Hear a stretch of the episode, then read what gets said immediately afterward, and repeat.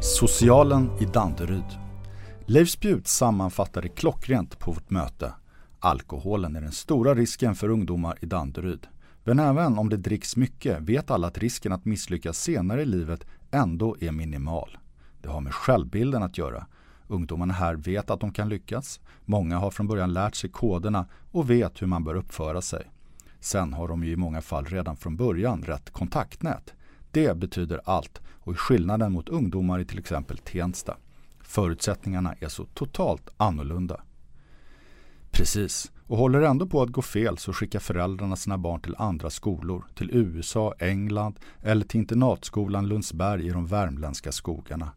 Ett miljöombyte brukar räcka för att komma tillbaka på rätt spår, fyller Anna Röst i. Jag kan inte hålla mig från att fråga. På min tid drack vi mest Absolut Vodka och vin. Vad dricker tonåringarna här idag? Absolut Vodka och vin, säger Anna Röst och ler. Dagisfest.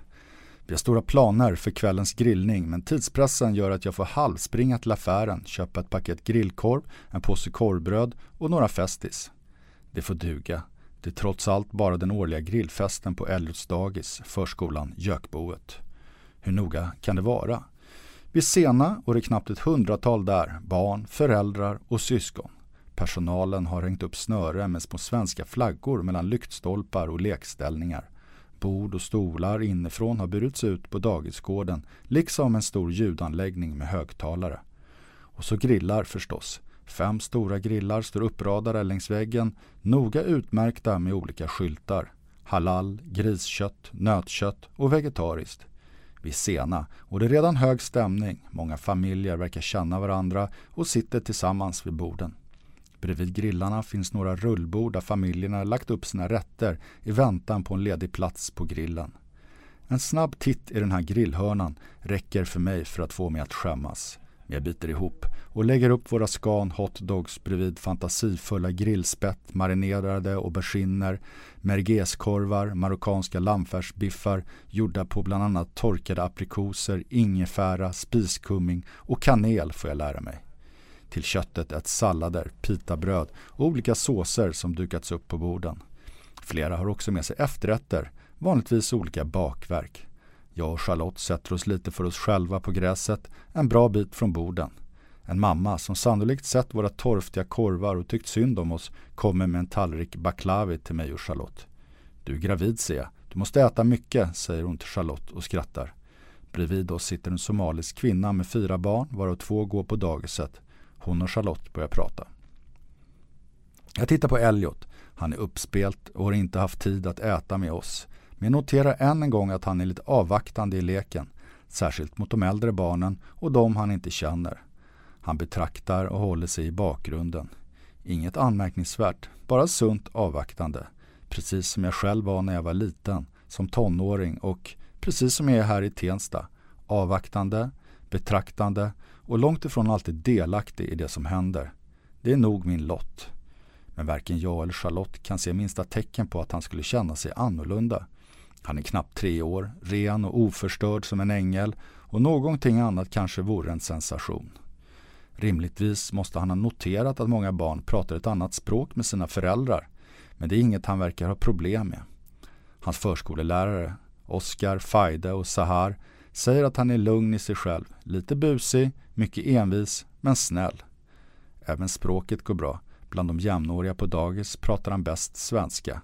Okej, det är inte så konstigt. Vi pratar ju hela tiden svenska med honom hemma. Men även på dagis får han stimulans. De sjunger svenska sånger, läser svenska barnböcker och lärarna pratar ju bara svenska med barnen. Högst upp på trappan vid ingången till dagis, som fungerar som ett slags scen framför alla gäster, har Oskar börjat spela gitarr.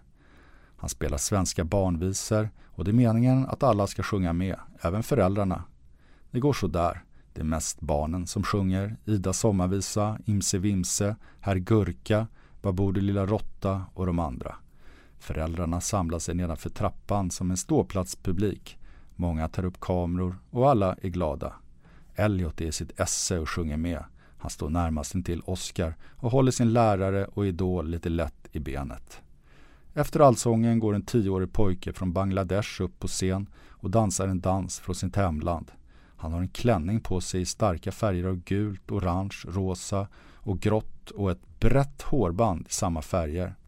I handen håller han ett märkligt instrument som verkar vara till för att han ska hålla takten. Han utför sin dans som i trans och med fullständig koncentration.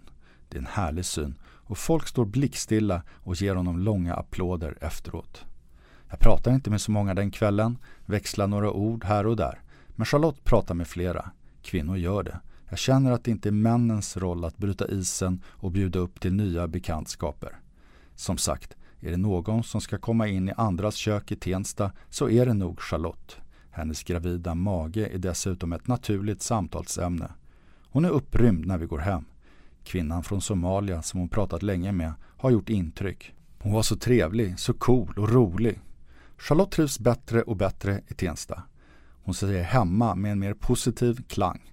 En lördag föreslår hon att vi ska ta en runda och titta i Hjulsta där vi nästan aldrig har varit.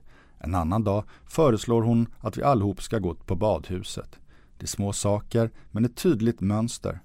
Som om hon kunde läsa mina tankar tar hon själv upp tråden under den korta promenaden hem från dagis. På något sätt börjar jag känna mig trygg här. Idag när jag var i Tensta centrum kände jag klart positiva vibbar. Folk är glada, det är liv och rörelse. Sen tänkte jag verkligen på att jag kände mig trygg. Jag kände att om någon skulle flyga på mig skulle jag få hjälp direkt. En gravid kvinna. Det betyder verkligen något här. Min granne. Tänk om Charlotte har svängt helt och hållet, om hon vill bo kvar i Tensta. Vilket nytt läge. Hur skulle jag reagera då? Det är ju jag som varit den positiva som malt på om hur bra allting är här. Väl medveten om att Charlotte tyckte motsatta har hon nog varit en säker garanti för att vi inte ska bo kvar här i all oändlighet. Nu kanske jag verkligen tvingas ransaka mig själv, vad jag vill.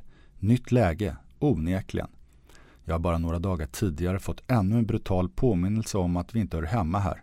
Jag träffar Mehmet på gatan och jag berättar för honom att jag skriver på en bok om Tensta, Djursholm, segregationen och så vidare. Jag gillar honom, vi har fått bra kontakt och jag tyckte att jag borde berätta det. Annars hade det känts som att jag lurade honom. Han skrattar när han får höra det. Jag visste väl det, att ni inte bara flyttar hit för att det är billigt, för att möta nya kulturer och sånt. Haha. Radhusen. Jag säger inte till Mehmet att vi sannolikt kommer att flytta ifrån Tensta.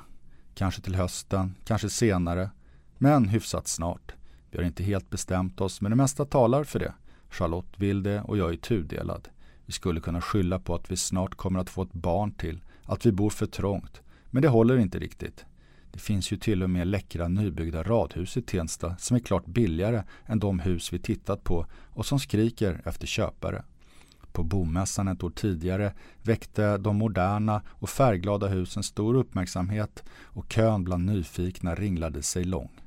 Men fortfarande ett år efter bomässan i Tensta står de flesta av de här nya radhusen fortfarande tomma. Folkhem, som byggt tio radhus, har bara sålt två. JM har byggt 16 radhus och sålt 10. Vi går till radhusen på en visning en söndags eftermiddag. Det är tomt på spekulanter just då, men mäklaren är positiv. Han säger att intresset växer och att de har gott hopp om att sälja ut alla husen. Han är bra, försöker inte att låtsas som att Tensta är något annat än en utskälld miljonprogramsförort med lägsta tänkbara status, oavsett om ryktet stämmer. Han vet att vi vet och vi vet att han vet. Det känns befriande. Det kommer in ett svenskt par i 60-årsåldern i huset medan vi pratar. Jag känner igen paret från päronet. Är ni intresserade av att köpa hus? frågar mäklaren. Nej, vi är bara nyfikna, förklarar mannen och fortsätter. Vi skulle kunna tänka oss att flytta, men i så fall någon helt annanstans än i Tensta. Vi bor här borta. Han nickar åt päronet till. Och jag lovar, Tensta är inte vad det en gång var. Mest bråk och problem numera. Oj då, nu gör ni det inte enklare för mig att sälja det här huset till familjen här, säger mäklaren skämtsamt och nickar mot oss. Det är ingen fara. Vi bor här också. Vi tycker att det är kalas, säger jag lite surt. Jag har hört det så många gånger vid det här laget. Det var bättre här förr. Underförstått innan invandrarna kom. Eller i vissa fall innan irakierna och somalierna kom. Jag undrar tyst hur länge de sagt till varandra att de skulle kunna tänka sig att flytta härifrån. Fem år, tio år eller 25 år. Det är faktiskt inte otänkbart. De är så förutsägbara. De måste rättfärdiga att de bor i Tensta. visa att de känner till den dåliga statusen. De är uppenbart inte stolta över att bo här. Men de har ju ännu inte flyttat, så kanske trivs de ändå. Som sagt, det finns alternativ om man vill bo större, även i Tensta. Men eh, vill jag bo kvar här, innerst inne? Jag tänker mycket på Elliot. Jag vet inte om hans tid i Tensta kommer att göra honom till en bättre människa senare i livet, fri från fördomar, öppen för nya kulturer. Han är som sagt inte ens tre år än och kan rimligtvis inte komma ihåg något av det som händer nu. Kanske det skulle bli så om vi bor kvar här och han får gå kvar på förskolan Gökboet i några år till. Men vill jag att Elliot ska växa upp här? Eller ens bli kvar här under dagisåren? Ibland när jag mot hans vilja ska få hem honom från dagis tvingas jag locka honom med att han ska få se en barnfilm på DVD. Den nya Skrollan-filmen lovar jag, som jag vet att han gillar. Vad är Skrollan undrar en annan mamma som står och lyssnar. Jag vill att han ska se samma filmer som sina kompisar, kunna prata om samma böcker och tillsammans skynda hem för att inte missa Bolibompa. Många i familjer i Tensta tittar aldrig på svensk TV. Jag vill att han åtminstone ska växa upp med några kamrater från samma kultur, samma seder och osynliga regler som jag gjorde när jag var liten. PK-blind. Jag basunerar glatt ut för den som vill höra att Sverige mår bra av många olika kulturer. Men jag är osäker på om jag verkligen vill att min familj ska bo mitt i det mångkulturella. Känner mig så svensk igen. Jag vill gärna ha ett mångkulturellt samhälle men förlitar mig helst på att andra svenskar ska beblanda sig, inte jag.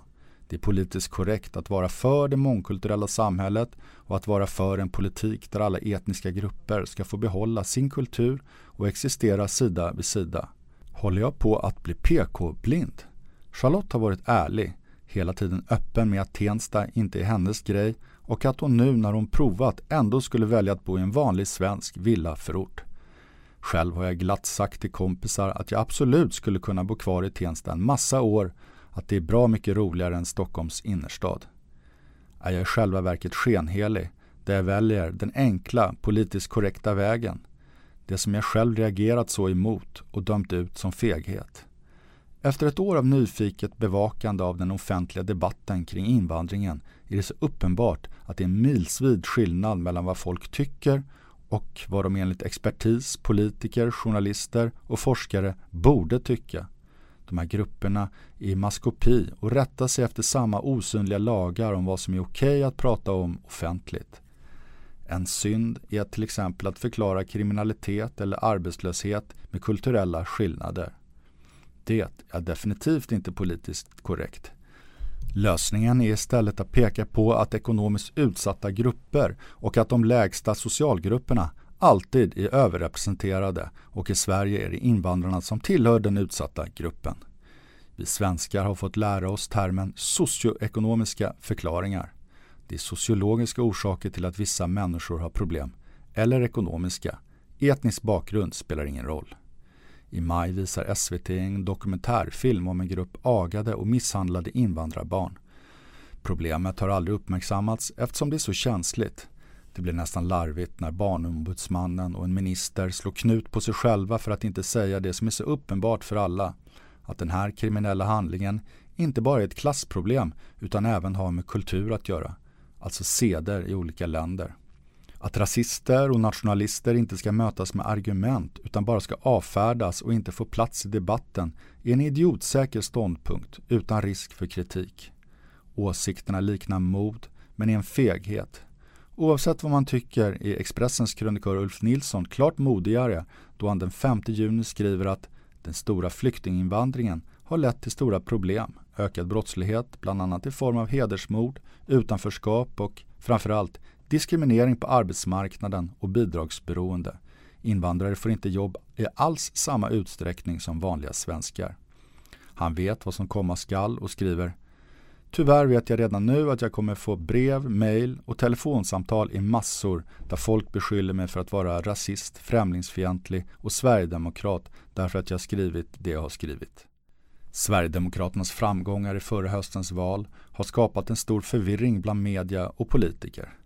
Vad ska man göra? Ta debatten eller möta partiet med tystnad? Undersökningar visar att var fjärde svensk absolut kan eller åtminstone kanske kan tänka sig att rösta på ett invandrarfientligt parti. Jag tror att många av de här personerna, långt över en miljon svenskar, mycket väl vet att partiet sannolikt består av en massa stollar, rättshaverister och populister, precis som var fallet med Ny Demokrati i början av 90-talet. Men det spelar mindre roll. Irritationen över det politiskt korrekta Sverige som nonchalant och överlägset avfärdar så många medborgares åsikter och inte låtsas om diskussionerna runt middagsborden tar överhanden ändå och folk slänger in en röst bara för att visa. Europeisk utblick Sverige börjar bli allt mer ensamt i Europa om det självklara hyllandet av mångkulturalismen. I andra länder är debatten igång på alla cylindrar. Och det handlar framförallt om det muslimska hotet mot våra västerländska värderingar. I verkligheten består EUs befolkning av 3% muslimer och den siffran kommer inte att nå 10% år 2025. Ändå finns det en enorm oro över att muslimer ska ta över. Det handlar också om rädslan för att radikala islamister ska få fäste i Europa och göra livet farligt. I Frankrike var politiken både tydlig och enkel. Alla människor ska från dag ett bli fransmän och fransyskor. Sedan 2004 är det förbjudet att bära religiösa symboler på offentliga platser, vilket förstås drabbar kvinnor som vill ha burka eller niqab. Och att barn ska kunna få undervisning på sitt hemspråk, det är en utopisk tanke.